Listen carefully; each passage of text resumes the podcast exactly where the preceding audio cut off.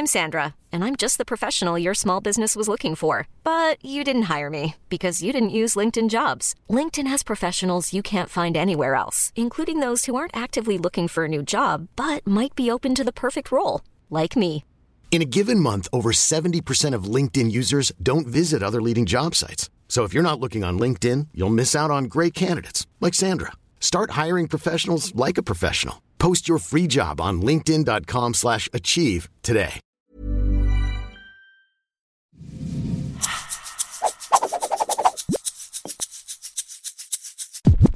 El día de hoy tengo un invitado de lujo, invita- invitadazo de lujo, eh, el profesor José Luis Montes, director de programa de LPO para planes anteriores y el LDO para los nuevos planes eh, 19 o TEC 21.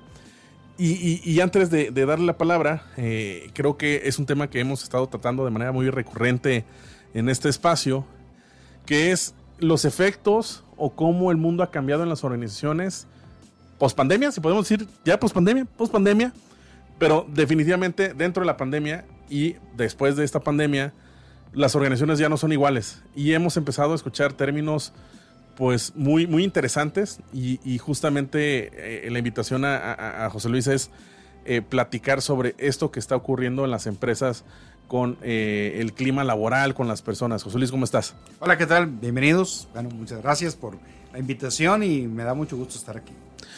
José Luis, ¿qué cambió en las organizaciones? ¿Qué, qué pasó con los equipos de trabajo, con las, con las personas, con los colaboradores en este ambiente ya post pandemia? Fíjate que eh, hay una hay una un replanteamiento de lo que es el factor humano en las organizaciones y ya le quito la palabra recurso. Es el factor humano. Eh, ustedes recordarán, los que hayan leído artículos y todo lo que pasaba, cuando nos fuimos a la pandemia, eh, muchos artículos hablaban de vámonos todos a home office, todos vamos a ser felices, las organizaciones no van a gastar, pero se dieron cuenta, eso fue en marzo cuando nos fuimos a, a casa, para junio empezaron a aparecer esos artículos, sin embargo para marzo del siguiente año los artículos decían, no, no, creo que sí tenemos que regresar. ¿Por qué? Eh, y de hecho, eh, ya para junio del 21, muchas organizaciones, ya que la pandemia estaba más o menos domada, no terminada, ni mucho menos, empezaron a obligar a sus trabajadores, colaboradores, como lo quieren llamar, a regresar a la oficina. Empresas eh, como Amazon, una empresa en Houston, que habían, se habían deshecho de los inmuebles, pues tuvieron que recontratar, eh, incluso, no digo la empresa, pero una empresa en Houston se deshizo de un edificio, lo remató y alguien lo compró y ahora resulta que no lo vuelve a necesitar y perdió un activo fijo. ¿Por qué? Lo que sucede es que se fue empezando a descubrir que necesitamos, por así por necesidad urgente, la interacción uno a uno en los pasillos, en las juntas. La virtualidad sí puede sustituir, pero hay un límite. Entonces eso generó que hay una presión sobre las personas que ya no querían regresar por el tráfico, por todo, y eh, las personas que querían regresar y tienes que conjuntarla. Se descubrió en ese momento que cuando las personas estaban en casa, se perdió eh, lo que era el compromiso, engagement, se perdió la innovación y se perdió el sentido de pertenencia. Es decir, se, se diluyó. Entonces, por eso fue una situación particular. Y en muchos de los casos, el home office em, resultaba ser más office que home, ¿no? De cierta manera. Y al revés, este, sí, más office que home, sí. Eh, Ese fue el segundo tema, que la gente empezó a decir, oye, yo sí regreso porque eh, yo, yo lo comparo y le digo a mis alumnos que es como se deslizó en una ladera de lodo las horas de trabajo. Es decir, eh, cuando estás presencial, de alguna manera, pues yo corto la luz, salgo y me voy a mi casa. Me subo a mi carro o al Uber, lo que sea. Hay un corte. Pero ahí no. Empezamos a deslizarnos a 8 horas de trabajo, 9 horas de trabajo, 10 horas de trabajo y a perder completamente la dimensión espacio-tiempo. Es decir, ¿por qué no te puedes conectar si estás en tu casa, aunque sea en las 9 de la noche? O sabes que a las 7 de la mañana. Ese fue el segundo proceso. Por eso mucha gente quiso O regresar. sea, no hay horario de entrada porque siempre estás en entrada. No hay horario de salida porque pues nunca hay una salida. No hay horario de comida porque pues siempre estás en, Así puedes comer, ¿no? Es como Así que se empezó a interpretar así. Y empezó a verse algo muy simple. Oye, pues vamos a juntarnos a las 2 de la tarde. Oye, pues es mi hora de comida. No pasa nada, estás en tu casa. Puedes comer a cualquier hora y aparte el que está en Michigan, pues él está en un horario diferente y el que está en, Turquía, entonces pues, no pasa nada. Y entonces empezaron, y esto es dramático, eh, juntas, juntas de trabajo, 3 de la mañana, porque era la hora en que se podían ver, y al otro día otra junta a las 8 de la noche, porque en otro horario, y así empezó a moverse todo esto. Y eso trajo consecuencias gravísimas, gravísimas en, el bienestar de, los colaboradores. Pregunta, porque hay un término bastante ostentoso, ¿no? Que se llama la gran resignación, que lo he estado viendo en muchas publicaciones, en Facebook, en, muchas revistas eh, de negocios. Eh, eh, ¿qué, pasa con las personas? ¿Qué pasó en la pandemia con las personas que, quieren hacer un cambio radical en su estilo de vida? ¿Es, ¿Es, uno de estos motivos, ¿no? El hecho de que el exceso de trabajo o, por qué empieza a darse este fenómeno de la gran resignación? Mira, yo creo que yo, la gente se empieza a dar, hay un proceso que se llama desesperanza aprendida. Voy a salirme del tema, pero muy brevemente. La desesperanza aprendida se, aprendió, se, se, descubre hace muchos años de la teoría de psicología conductual, donde la gente empieza a descubrir que no hay escapatoria ante una circunstancia aversiva, vamos a llamarlo, o desagradable. Entonces empiezan a presentarse muchos fenómenos cognitivos en el trabajo, es decir, ¿qué sucede? ¿Cómo, cómo enfrento el estrés? Y entonces la gente empieza a desatar una serie de comportamientos. Ahorita el tema que más está surgiendo es la famosa renuncia silenciosa. es, y es un proceso cognitivo donde ya no puedes absorber más estrés. Es lo que la gente... El, estrés a diferencia del cansancio, el cansancio te duermes y te recuperas. El estrés te duermes y sigues estresado. Y no se no, no decrementa. Entonces, cierto. Eh, eh, esa es la gran diferencia. Ahorita el, si tú analizas las investigaciones de estrés, burnout, casi no hay, y, o hay muy, muy, muy, muy acotadas, porque todo el mundo sabe la respuesta. Ningún investigador quiere hacer una investigación solamente para comprobar es cierto, ¿no? lo que ya sabemos. Entonces no, no, no, hay ningún interés. Y si tú quieres un grant para investigar en Estados Unidos, ¿quién te va a investigar del estrés? Todos sabemos que estamos estresados. Entonces está haciéndose esa investigación de, de no revista arbitrada, sino sale en, en muchas revistas hasta en la BBC sacan eso. ¿Cuál es el problema? Es, yo ya no puedo absorber más estrés. Por lo tanto, hago lo que tengo que hacer y no me pidas más porque no lo voy a hacer. Y yo digo, ¿y qué tiene que ver con renuncia silenciosa? Eso es lo que debe de ser. Sí, lo, lo, lo, posteábamos, ¿no? Eh, por ahí un artículo, si no falla, de Forbes o de Expansión, este, que, que publiqué en mis redes sociales, de lo que era la renuncia silenciosa, ¿no? En contexto, la renuncia silenciosa es eh, hacer lo que está en el horario de trabajo. Si tú das un 100% en tu trabajo, pues ya no tendrías por qué hacer después de ese 100%, no tendrías que contestar llamadas después de las 6 de la tarde, ni contestar correos el fin de semana, sino tu trabajo en el horario de trabajo, ¿no? Y, comentabas muy puntualmente que fue por eso que también se dio esta, esta plática, el poder realizar esta entrevista, de que pues ese es el debería ser, o debería ser el deber ser dentro dentro del clima laboral, ¿no? Mi trabajo es mi trabajo, mi vida personal es mi vida personal. El tema es que luego trascendemos mucho y, hacemos a un lado la vida personal por dar el mil por ciento. Y, va en detrimento, mira, eh, déjame decirte algo, mucha gente no lo sabe, yo no soy abogado, pero hay una ley que no ha entrado en vigor, la ley del teletrabajo. Hay uno que se llama que lo más importante es el derecho a la desconexión.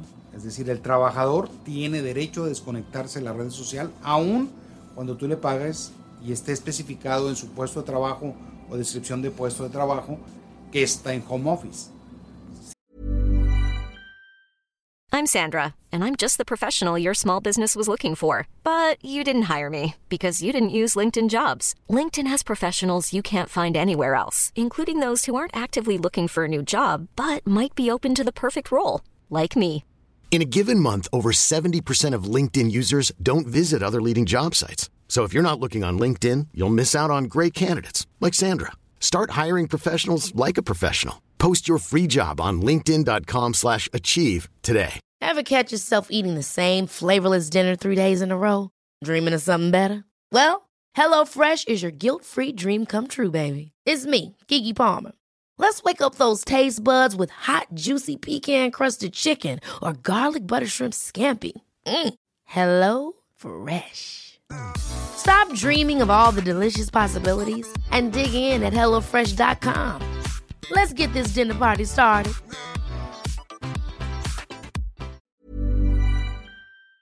Que es el- la palabra correcta es teletrabajo, así le puso la...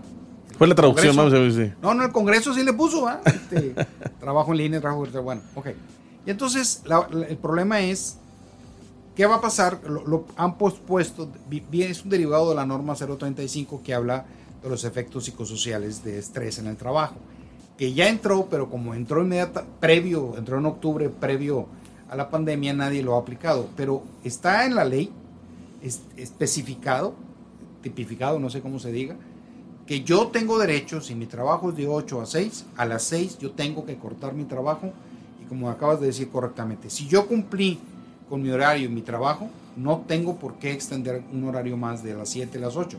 Claro, excepto que sea un médico, los contadores cuando están en cierre, ah, pero debe de estar especificado. El resto de tiempo, sábado domingo, yo debería estar, o el día de descanso, debería estar desconectado. Sin embargo, el WhatsApp es como la humedad, se mete por todos lados. Entonces es muy común que el jefe te diga, oye, tengo un pendientito, disculpa, perdona. que- Perdón la hora, ya lo sé que es tarde, pero. Eso, eso está dañando severamente a las personas en, en, en esta época pospandémica. Severamente. La gente no, no vislumbramos el daño psicológico que está afectando.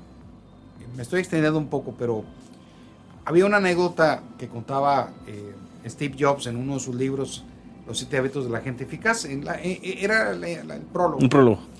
Y decía del, del- del, um, leñador que está cortando árboles y pasa un, alguien y le dice, oye, pero tu hacha no tiene filo, ¿por qué no te detienes, afilas y regresas? Y dijo, es que no tengo tiempo. Así estamos. Lo, que no entienden los líderes de, grupos, y bueno, eso lo trato siempre de compartir, es si no le das tiempo y no te das tiempo y tu jefe no te da tiempo, o sea, toda la cadena, y hace pausas y cortes sin tocar el trabajo, tu desempeño va en decremento. Bien, por, por más joven, fuerte, hagas meditación, mindfulness, ejercicio, tu cerebro es flojo, el cerebro es altamente eficiente, no le gusta trabajar, entonces se desconecta. Entonces puedes estar 10 horas en el trabajo, pero trabajas. Lo que pasa es que una computadora, ¿no? Eh, Este, es diferente apagarla a nada más cerrar la tapa y, y- y luego vemos que está muy lenta si no la apagamos, ¿no? Lo mismo pasa con el, con el ser humano, con la persona. Así es, así es. Tenemos una capacidad de absorción de, de contenido. Es falso, déjame decirles, es falso. Me ha tocado oír gente que dice que pueden trabajar dos cosas. Nuestro cerebro no es así. No es así. Las mujeres pueden hacer dos cosas, pero por diseño evolutivo, eso tiene que ver con la evolución, pero no tres. Y el, y el ser humano no, no, no puede traer cuatro pelotitas. O sea, ah, sí, es que yo puedo hacer muchas cosas. Es falso, te engañas. Entonces, por lo tanto, la salud mental es decir, hasta aquí debo de estar. Si yo continúo con un ritmo de trabajo, eh, comentábamos unos colegas hace poco, si el ritmo de trabajo, como estamos regresando en esta pospandemia de dale, dale, dale, dale, dale, dale, trabaja, trabaja, eh, lo que va a suceder es que esta generación, que tienen 40 años o menos, este, pues yo no sé si llegan a los 70. o sea, ahorita sí la generación de mi madre va a lleg- está llegando a los 90. Que, que es algo, algo interesante porque eh, cuando hablábamos de la generación millennial, que es la que actualmente ya es un volumen importante en los, trabajos, los jóvenes adultos. en ya. los jóvenes adultos ya, me da, me da risa porque hace siete años hablábamos de los millennials, ¿no? Pero pues ahora son, ya los millennials son adultos. Son los gerentes. Exactamente. Y ya se veía un perfil muy diferente a- a- al, al boomer o a la generación X, que ellos eran siempre trabajo, ¿no? Eran los famosos workaholics. Y el millennial no es que fuera flojo, pero sí tenía, sabía como que diferenciar la, la vida personal de la vida profesional. Eh, y, y- y creo que, y es, hacia- esa va, va mi pregunta, es si es algo generacional. O sea, esta cuestión, por ejemplo, de, la renuncia silenciosa, ¿es algo pospandemia? ¿Es, ¿O es algo más generacional que va a trascender sobre la generación Z? O sea, ¿llegó para quedarse esto de la renuncia silenciosa? Mira, no sé. Yo, yo no sabría. espero que sí se quede. O sea, creo yo en lo personal que el ideal sería que permeara de tal manera nuestra cultura que sería algo muy mal visto, casi pecado mortal venial y demás, el que tú te quedes trabajando más tiempo o que alguien violente la intimidad cuando estás en tu casa y te manda alguien un WhatsApp. Espero que se quede. Los millennials, déjame decirte que eh, hemos magnificado un poco la situación generacional, porque como es una tipología, es, nos sirve para más o menos predecir el comportamiento, pero no para explicarlo en su totalidad. La pandemia rompió muchos esquemas, rompió muchos casos. Yo no sé si sea generacional específicamente a, los millennials, porque esos millennials tienen ahorita 40 años. Ya son gerentes consolidados, son, son mayores de 35 años. La generación X son la generación que tiene 45 y 50. Y, los baby boomer ya está para afuera, ¿no? O ya salieron. Entonces, se está replicando con los muchachos nativos digitales, o los centennials, o la generación Z, como lo quieras llamar, y tienen ahorita 25 años. Esos ya están en la fuerza laboral. Sí. Entonces, hay, hay una fractura. Sin embargo, por eso digo que es una ladera lodosa. Porque al principio sí, yo voy a respetar mi horario de trabajo y me voy empezando a deslizar, no me doy cuenta que son 10 minutos, 15 minutos, un día. Y yo no sé si, si vaya a quedarse esta renuncia silenciosa, pero yo sí veo que las organizaciones e instituciones todas se han deslizado mucho más a no respetar ese corte. Ojalá que se respete. Para, para, para cerrar, prof, yo como empresa, yo como empleado, ¿cómo, cómo puedo yo favorecer o, delimitar toda esta cuestión? Sobre todo porque es la generación de, estrés y pues eso tiene un impacto sobre la calidad de vida de mi trabajador o yo como persona laborando en una compañía. ¿Qué, es, ¿Qué, medidas son las que se deben de tomar? Mira, viene desde el proceso de... Eh, no es solamente un tema de recursos humanos. Este es un tema que tiene que ver con el proceso de selección de la planeación de los objetivos. La pregunta que yo les haría a todos en una organización es, no se estarán persiguiendo la cola porque eh, hay, un... El proceso de cultura es, eh, tenemos que innovar, tenemos que alcanzar cierto estándar, pero si te fijas bien, todo el mundo está en junta. Este, a mí me ha hecho la atención, todo el mundo está en junta y les digo, oye, ¿qué horas trabajas? ¿A qué hora reflexionas? Creo yo que como organización, sobre todo las medianas, eh, las grandes, bueno, todos pueden hacerlo, tiene que venir desde la Dirección General decir, tiene que cumplirse estrictamente con el horario de trabajo, como pasa en muchos países, donde tengas que cortar. Hay países como Francia donde el que tú recibas unos exalumnos que trabajan por allá, si yo recibo un correo, un mensaje en fuera horario de oficina, yo puedo demandar a mi empresa, excepto que sea una situación de urgencia. Está muy claro. Aquí yo creo que tendríamos que hacer eso. Y yo como gerente, yo como líder de grupo, como coordinador, etcétera, tendría que analizar qué pasa si no terminamos el trabajo el día de hoy a las 11 de la noche y tiene entonces que permearse la cultura. La cultura se forma haciendo algo, repitiéndola, repitiéndola, repitiéndola, repitiéndola. Entonces tiene que ser como un mantra el no trabajamos más, hasta aquí, respetemos, respetemos. Y yo creo que en un año podría cambiarse. Pero tiene que venir de, de una reflexión profunda, de decir qué estamos haciendo aquí y qué tanto tiempo perdemos. Perfectísimo. Prof, ¿dónde te pueden buscar? Eh, con correo, correo electrónico. jlmontes.tech.mx y a sus órdenes. Es un tema que me, fascina. Este, es un problema cuando me invitan a dar pláticas porque me tardo dos días, pero no importa. Yo feliz de explicar y compartir. muchísimas gracias. La verdad es que creo que es un tema urgente en los negocios. Eh, siempre estamos viendo el tema financiero, el impacto en las ventas, pero sin, equipo, sin colaboradores, no hay empresa, ¿no? Así de sencillo. Así es. Bueno, eh, nos vemos el siguiente martes. Mi nombre es Francisco Orozco, profesor y director del Departamento de Conta y Finanzas. Eh, mi correo jroscob, arroba tech.mx y mis redes sociales como arroba fjabrosco.